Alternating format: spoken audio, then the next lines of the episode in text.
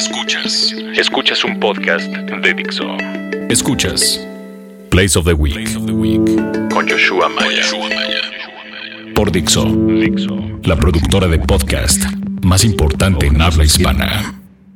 Hola estimados escuchas de Dixo, un placer saludarlos de nueva cuenta. Su amigo Joshua Maya, arroba Place of the Week en Twitter. Fútbol. De nueva cuenta estamos por aquí con lo más relevante del deporte. Pues como ya todos sabemos, la semana pasada se suscitó un problema entre el Piojo Herrera y Cristian Marcinoli, lo que a final de cuentas derivó en la salida de Miguel Herrera para la selección, para director técnico de la selección nacional. Una pena que todo haya terminado así, más aún porque pues a, a final de cuentas eh, sin duda las formas no fueron las mejores, pero Miguel Herrera se equivocó y, era insostenible dejarlo en la selección. El mismo martes se hizo el anuncio por lo ocurrido en el, en el aeropuerto de Filadelfia. Y si quieren saber mi, mi opinión más a fondo al respecto, pues todavía están a tiempo de escuchar el podcast edición número 8 de la semana pasada. Esta es la edición número 9. ¿Quién viene para la selección? Difícil saberlo y difícil adelantarnos, puesto que nadie tenía pensado que esto llegara a suceder. Se barajean nombres como el de Miguel Herrera, digo, perdón, Marcelo Bielsa, eh, eh, como un tipo que viene del exterior eh, aunque hay acercamientos ya, sinceramente lo veo difícil, pero no lo, descarto, puesto que justamente Bielsa está empezando una temporada nueva con, con el Olympique de Marsella y sería muy difícil que se desligara, pero como dicen por ahí en mi pueblo, pues el dinero lo puede hacer todo, con dinero baila el perro y veremos si, si la Federación Mexicana de Fútbol hace un esfuerzo por traer a, Marcelo Bielsa y, y qué se deriva de esto. Entre las opciones locales se habla de Tuca Ferretti, que difícilmente vendría. Sabemos que, no le llama la atención el puesto de la selección. Se habla incluso de Ricardo Lavolpe, de Pedro Caixinha. Me parece que quizás esto es tarde una o dos semanas más para que la Federación Mexicana de Fútbol nos dé un indicio de lo que podría llegar a la selección nacional. La semana pasada los Tigres de la Autónoma de Nuevo León disputaron el partido de ida de la Copa Libertadores en contra de River Plate. Me tocó la, fortuna de estar ahí. Sin duda alguna, un espectáculo impresionante, una experiencia vivida bastante emotiva. Desafortunadamente los Tigres no pudieron sacar un buen resultado para llevar a, Buenos Aires. Se van con un 0 a 0 y veremos qué pueden hacer el, día miércoles en la vuelta. Ojalá que, que, Tigres lo pueda lograr. Me parece que River es un equipo muy canchero que sabe perfectamente cómo jugar este tipo de torneos y eso terminó siendo la, la diferencia. Marcaron bastante bien. Eh, jugaron prácticamente por nota todo el partido y aunque Tigres tuvo tres opciones claras, me atrevería a decir, no lograron concretar alguna. Así que veremos qué sucede en la vuelta. Creo que plantel Tigres es mucho mejor y por supuesto no será nada fácil, pero tienen con qué ganar en Argentina. en otro tema de, un equipo norteño, el, Monterrey estrenó estadio. No he tenido la, la oportunidad de conocerlo en lo personal, pero parece realmente majestuoso por lo que se pudo ver. Y en una fiesta total y absoluta le ganaron 3-0 al Benfica en, el partido de, inauguración. El joven César Montes con el dorsal 286 anotó el primer gol histórico. Ojalá que no sea lo único que se recuerde de este muchacho, sino que puedan darle oportunidad también de hacer cosas importantes en el club. Ni siquiera ha debutado en la liga este joven, así que pocos, bueno, más bien nadie hubiera imaginado de que, de que a él le tocara el honor de, hacer el primer gol en, el nuevo estadio de Monterrey. Así que el fútbol norteño de plácemes absolutamente. Veremos qué sucede con estos dos equipos en la liga que por mucho y por plantel tienen que considerarse como uno de los favoritos al título. Y platicando ya un poco de la liga, ayer comentaba yo que curiosamente América es último de la tabla general con dos derrotas, siete goles en contra. Y Chivas con, con sus dos derrotas también al, inicio de la temporada es último de la porcentual. Incluso Puebla y Morelia están ya por arriba. Cuando el torneo empezó estaban abajo de Chivas. Lo de la América me parece que, que hay demasiada presión para Nacho Ambriz y por supuesto que no tiene las cartas para, para seguir haciendo lo que se venía haciendo en el América. Independiente de que el, partido del sábado lo jugaron bien, tuvieron muchas llegadas. Lo de Benedetto, absolutamente increíble lo, que falló enfrente del arco. Y me parece que América quizás ese 3-1 no, no, era justo. Jugó mucho mejor que, que, lo que el resultado le indica. Pero a final de cuentas la defensa que ya venía siendo mala los últimos años, incluso con Mohamed, ni se diga con Matosas, con Ambris está peor. Lo de Ventura Alvarado es increíble. Lo vengo diciendo hace un año, por lo menos ese tipo no tiene las credenciales en lo absoluto para estar en el América. Y Chivas por su parte este, se deshicieron increíblemente de, varios jugadores importantes que quizás no tenían con qué estar en el cuadro titular pero en una situación como la actual en la que Chivas eh, ha tenido muchos problemas eh, de lesiones y, suspensiones y todo, esos jugadores son los que estarían pesando.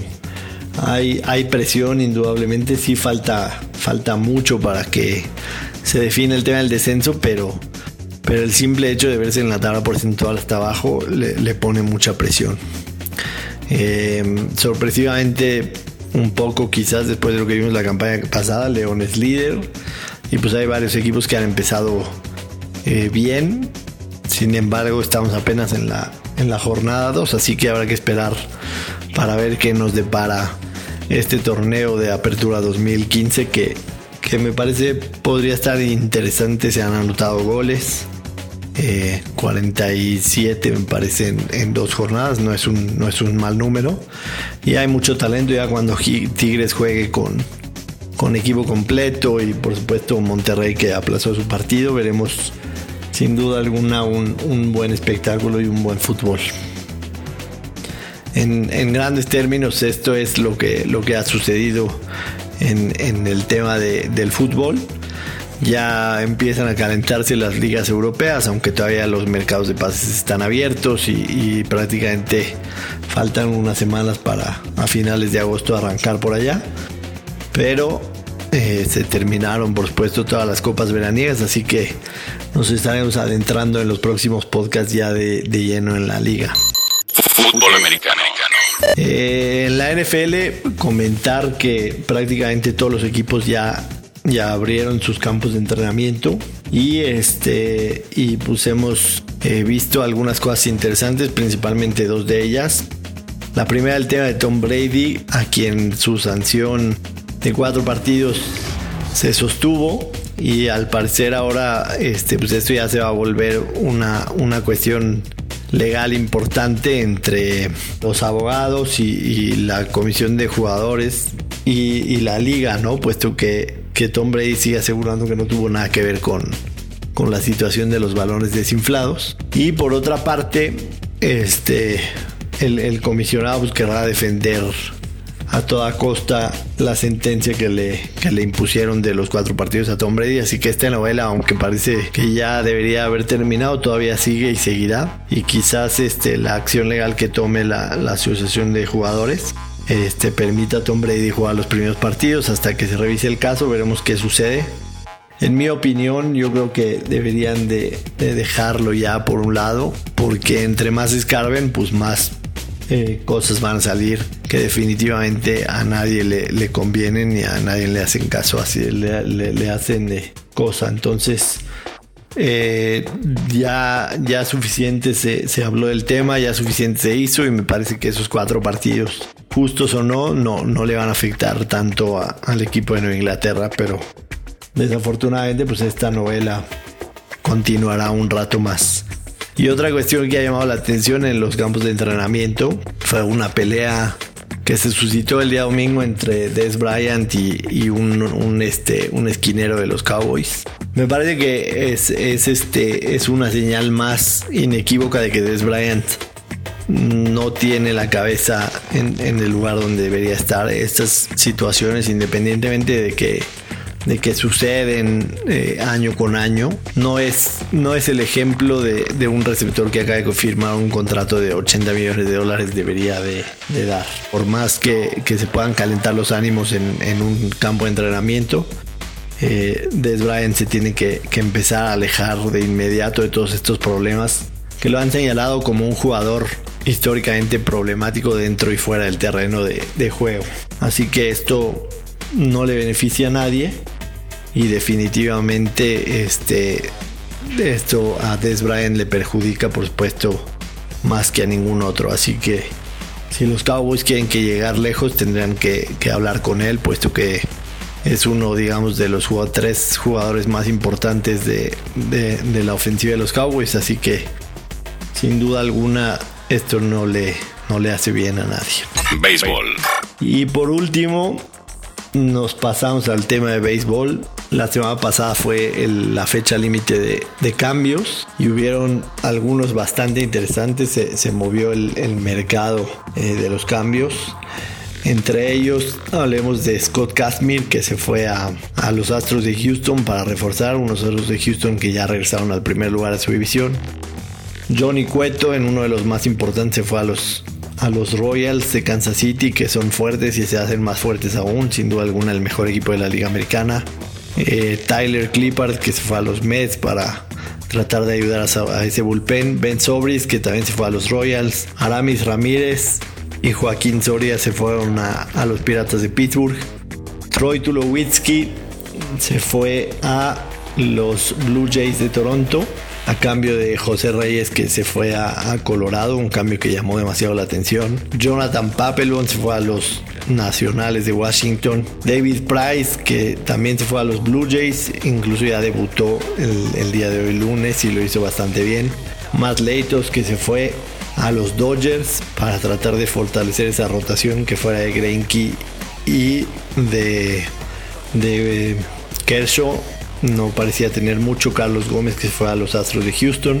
Mike Leake que se fue a San Francisco, me parece un gran movimiento para, para los actuales monarcas para buscar regresar. Y Cole Hamels que, se va a los eh, a Texas.